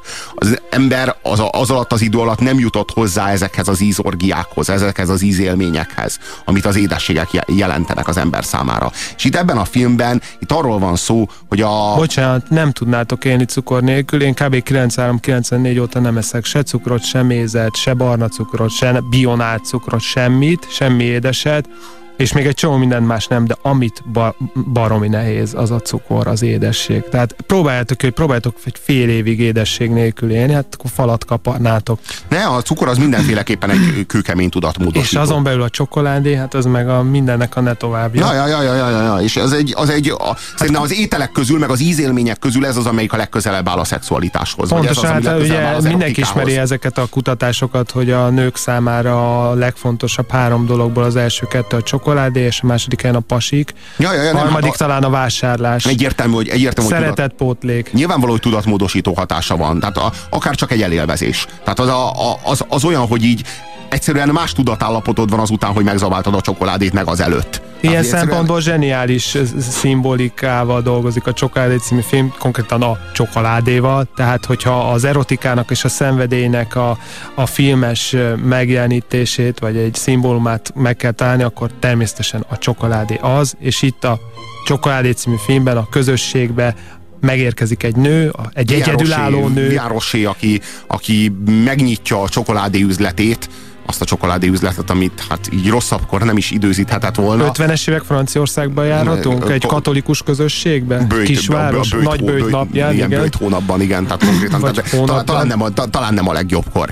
És hát Nem a ez- legjobbkor, nem a legjobb helyen, és nem a Igen. legjobb dolgot teszi. Igen, igen, igen, fölbojdítja ennek a kisvárosnak az életét. Bocsánat a betolakodásért. Örvendek. Elnézést, uram. Kalóztámadás. Mi a neved? Ánuk. És az öné? Reinó grófja vagyok szolgálatára. Igazi gróf? Mit mondta Krisztó grófja? Á, ő nem volt igazi. És minek köszönhetjük a látogatását? Nos, Lászkené polgármestereként köszöntöm a közösségben, és szeretném meghívni a vasárnapi istentiszteletre. Kedves öntől, bár mi nem járunk templomba. De jó, hogy itt a templom. Majd élvezhetjük a harangszót. A harang célja nem a szórakoztatás, asszonyom. Fenkölt hangja misére szólítja a híveket. Kisasszony, Hogyan kérem? kisasszony, nem vagyok férnél. De hívjon csak Viánnak. Remélem betér hozzánk, ha majd megnyílik a bolt. Igen. Nos, pékséget nyitni a nagybőjt ideje alatt nem túlzottan szerencsés. Ó, de hát ez nem pékség lesz. Hát akkor mi készül? Meglepetés. Kedves öntől, hogy benézett.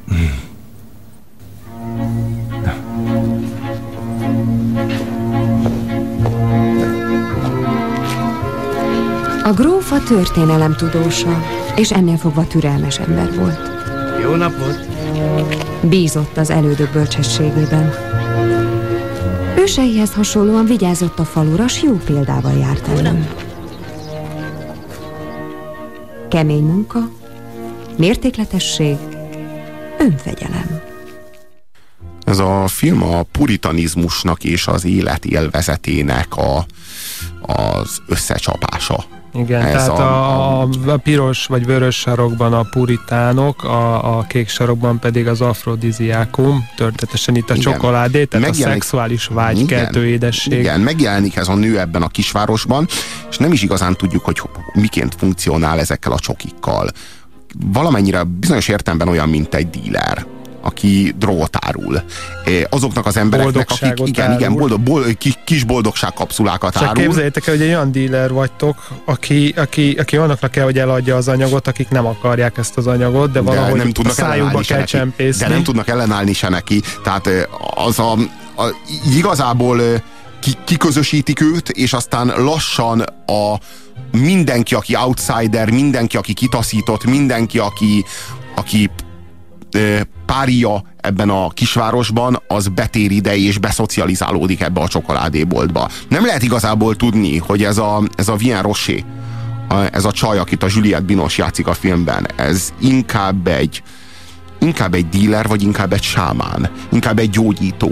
Mindenkinek a saját személyiségére, a saját ö, lelki alkatára passzoló édességet készít, és azt adja neki, és azzal azzal Vá- váltja meg őket. Igen, váltja meg, és gyógyítja, beszéltünk gyógyítja a sérüléseiket. Robi, és beszéltünk a... egy filmről, egy első filmes spanyol rendezőnő, amikor a kisvárosban a szex segítségével Mm, gyógyítják az embereket. Tehát mekkora párhuzam Megváltó- ez a megváltó film, ez a szex, megváltó szex. Hát ugyanaz a, a felállás. megváltó szex jobb film, mint a csokoládé. Ezzel mélységesen Igen, egyetértek. az, semmi kétség, de a csokoládé azért, hogy mondjam, na, azért nagyon jó film ez, mert biztos, hogy ti is ismeritek azt a mechanizmust, amikor bizonyos emberek a saját nyomorúságuk mögé morált gyártanak. Pusztán csak azért, hogy igazolják a tévedéseiket. Valahol elrontottad az életedet, és nem vagy képes ezt kimondani, és nem vagy képes ezzel szembenézni. Nem is biztos, hogy te rontottad el. Valaki elhagyott azért, mert nem úgy bántál vele, mint kellett volna és akkor elkezded őt okolni, mert nem tudsz szembenézni azzal, amilyen, ami, amilyen hibákat elkövettél. Valahol félrecsúszott, valahol vakvágányra csúszott az életed, és a gróf is így van ezzel. És gyártott egy morál te mögé, ö, tehát a nyomorúságot azt jóságnak és, és igaz életnek hazudod, pusztán csak azért, hogy igazold a tévedést, mert nem tudsz az elhibázott életet súlyával a válladon élni. És ez, a, hát ez maga a kognitív diszonancia redukció, az egy létező mechanizmusa az emberi pszichének, ami arról szól, hogy az embernek bele kell illesztenie az élete koherenciájába, bele kell tuszakolnia, bele kell erőltetnie mindazokat a vonatkozásokat is, amelyek azok abban nem passzolnak bele. Tehát egyszerűen egy koherenciát kell erőltetned a saját életedhez, ennek azonban semmi köze nincs az erkölcshöz, sokkal inkább a képmutatáshoz. Ez maga a képmutatás. Tehát amikor azt látod, hogy valaki nagyon büszkén kihúzza magát, hogy ő milyen helyes életet él, és milyen, milyen rendezett és milyen rendes az ő, az ő élete, akkor amögött nagyon jó eséllyel sejtheted a lefolytottságot, valami, valami mélységes mély hibával való szembenézésnek a képtelenségét, és Vagy az a, igyekvést. és ezt az utólag gyártott morált a saját nyomorúságához. És akkor ezzel szemben áll ez az őszinte és nyílt tekintetű nő, aki azt gondolja, hogy nem bűn az élvezet, pusztán csak azért, mert,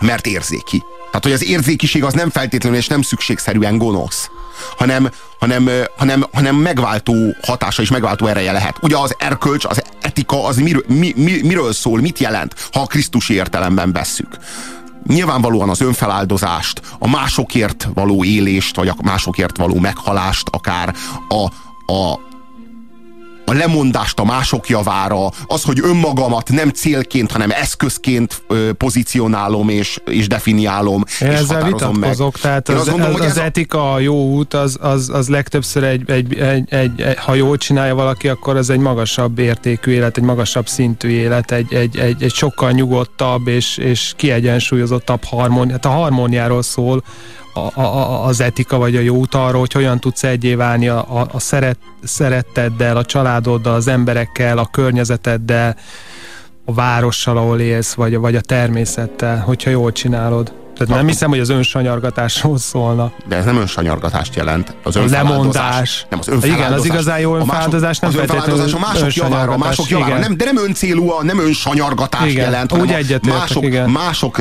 másoknak a javára való háttérbe rendelése a saját személyednek. Ez a jóság. Legalábbis, ha én, ha én jól gondolom. De hát reagáljatok erre is. 0629 98 98 az SMS számunk. Amíg eszem a csokit írja az a kedves SMS író, tudom, van. Amikor elfogyott, valóban módosult a tudatom, már nincs. Chili bors, ö, külsőséges álszentségek mögé bújt gonoszság ellen lázad a film, a könyv. Nem tudunk vitatkozni. Nem tudunk vitatkozni, így van. És egy gyenge pillanatban arra kérte a szűzanyát, hogy majd könnyítsen Charlie szenvedésein. Értse meg, egy állatnak nincs halhatatlan lelke, Jól tudom én, atyám. De gúnyolja Isten törvényét. Gyenge vagyok és bűnös. Mi van még? Tisztátalan gondolatok. Az a csokoládéboltos nő. Vierosi? Ő mondta, hogy vegyek csokit az özvegy Odellnek. És hát biztos ezért gondolok az özvegy Odellre. Az ő korában. Az ön korában. Igen. És igen, És mit keresett az édességboltban nagybőjtkor? Charlie miatt volt. Charlie miatt. Újfent gúnytűz Istenből. Igen, de ha Charlie-nak nincs lelke, nem baj, ha megszegi a bőjtöt. Nem igaz, atyám? Tíz üdvözlégy, húsz mi atyánk. Az atya bajban van, és amikor az atya bajban van, akkor mindig megvan a válasz. Tíz mi atyánkot mondja el, aztán kus. Ez annyira jó. A, a hősnő az valóban szembe kerül a világi és az egyházi hatalommal egyaránt. Kétségkívül. És aztán behajózik a kisvárosba, ez a cigányfiú, akit a Johnny Depp alakít, és, és hát egymásba szeretnek. És akkor bejön a szerelmi szál. A Johnny Depp egy mellékszereplő ebben a filmben, de hát De hozza egy azt, elég amit kell, fontos mint mindig. mellékszereplő, hát a, a, fér- szerelmi szál, hát igen. férfi áll a házhoz konkrétan. Tehát, hogy csokoládé is egy ilyen közösségben, meg még cigányok is, hát ez most már, ez már tényleg robbanás okozó elegy. Igen, igen, igen. És hát Johnny Deppnek mindig örülünk, amikor feltűnik, és ez most sincs más. Nagyon fontos, hogy elmondjuk nektek, hogy a csokoládé az opioid peptidet és beta-endorfint tartalmaz, ami boldogsághormon, illetve szerotonint, ami a hiányzik belőlünk, akkor depresszió vagy pánikbetegség jöhet létre. Hát ez a csokoládé titka, viszont amit ti eztek, az nagyon gyakran nem csokoládé, annyira rossz minőségű csokoládénak nevezett élelmiszer, csak, csak a, tehát károsodnak ezek az anyagok általában, ahogyan elkészítik ezeket a rossz minőségű csokikat. A magasabb kakaótartalom az a, az a lényeg, és a tej állítólag gátolja nagyon sok anyagnak a, a felszívódását, ami, ami a csokiban amúgy benne van. Kaptunk nagyon sok SMS-t, párat megpróbálok beolvasni. Basszus, tenor, bariton, nem a csokoládé, hanem az ipar, a film, a könyv lényege. Csili Bors írja nekünk ezt. Jól értem, hogy a csoki nyál belefért a halott ember, nem? Kérdezi az SMS író. Viktor? Hát részemről egyik se fér bele. Viktoron múlott a dolog egyébként. Viktor volt az, aki Én a halott embert, a halott embert kiszavazta. de Igen, én, kiszavazta az én adásból. speciál a Charlie és a csoki gyára készültem, de szerencsére a csokoládét is láttam, csak azért ugyanúgy nem lelkesedek, mint a Na, halott Charlie, ember. Én nyilván a halott emberről De tudtok nek, nyilván azt el tudom képzelni, hogy el tudjátok nekem magyarázni, hogy miért jó a halott ember, eddig ilyen SMS-t még nem találtunk, de ezt el tudom képzelni, Én de az, hogy a csokoládét valaki elmagyarázott nekem, hogy miért jó, hát az... Ez butaság a csokival írja a kedves SMS író. 27 éves koromra már abszolút nem szeretem, nyakamra rohadnak az ajándéktáblák. Pedig én is olvastam a karcsi és a csoki gyárat, írja Kupca. Ja, és erre A csoki gondoltál, hogy elég egyedül vagy jó. Mi ezzel? volt a jó a csoki gyárban, vagy miért volt az olyan jó? És a Las Vegas kérdezi az SMS író, na az De igen. hát arról már volt szó Félelmisézkedést, az, mindig bekapcsolódnak új hallgatók, tudod, és akkor így újra is újra De el hát kell van egy olyan- weboldal, nézzetek utána. Hát Én- annyi jó filmről beszéltünk már, hát nem kell a DVD TK-ba ott toporogni. Hát nézzétek Viva meg. la félelem és reszketés Las Vegasban. A Démoni Borbé is jó filmje, írja az SMS író. Nagyon jó a műsorotok Bandit Hatabányáról. Nagyon köszönjük, Bandi. Ennyi sok SMS, ja Istenem, és már nincs időnk rá. Nincs időnk rá, hogy végtelen Gyorsan osztályozzunk. Osztályozzuk le ezt a filmet. Hát szerintem 8. Hatos. Ó, hát akkor ez, ez volt mára. Ez a, ez a ö, Hétmesterlövészet című adás. Nagyon köszönjük a figyelmeteket. Vida Viktort és Puzsé Robertet hallhattátok a 98.6-os frekvencián. Hallgassatok továbbra is Rádiókafét. Most egy órán, egy órán keresztül zenét, aztán holnapig is, mert mi holnap 3-tól 5-ig szokásunk szerint újra itt leszünk veletek. Nagyon-nagyon köszönjük a nagyon sok SMS-t, amit kaptunk. Sajnáljuk, hogy csak ennyit tudtunk beolvasni. Nézzétek holnap, meg a filmeket. Feltétlenül is holnap 3-tól találkozunk újra. Sziasztok! Sziasztok! A hétmesterlövészének vége, azaz Mr. Grabowski, ez itt a végállomás. De mondhatnák azt is, hogy Hasta la vista, baby. ne feledd, a hétmesterlövésze még visszatér, ugyanis Indiana, rajtunk csak átsiklik a történelem, de ez maga a történelem.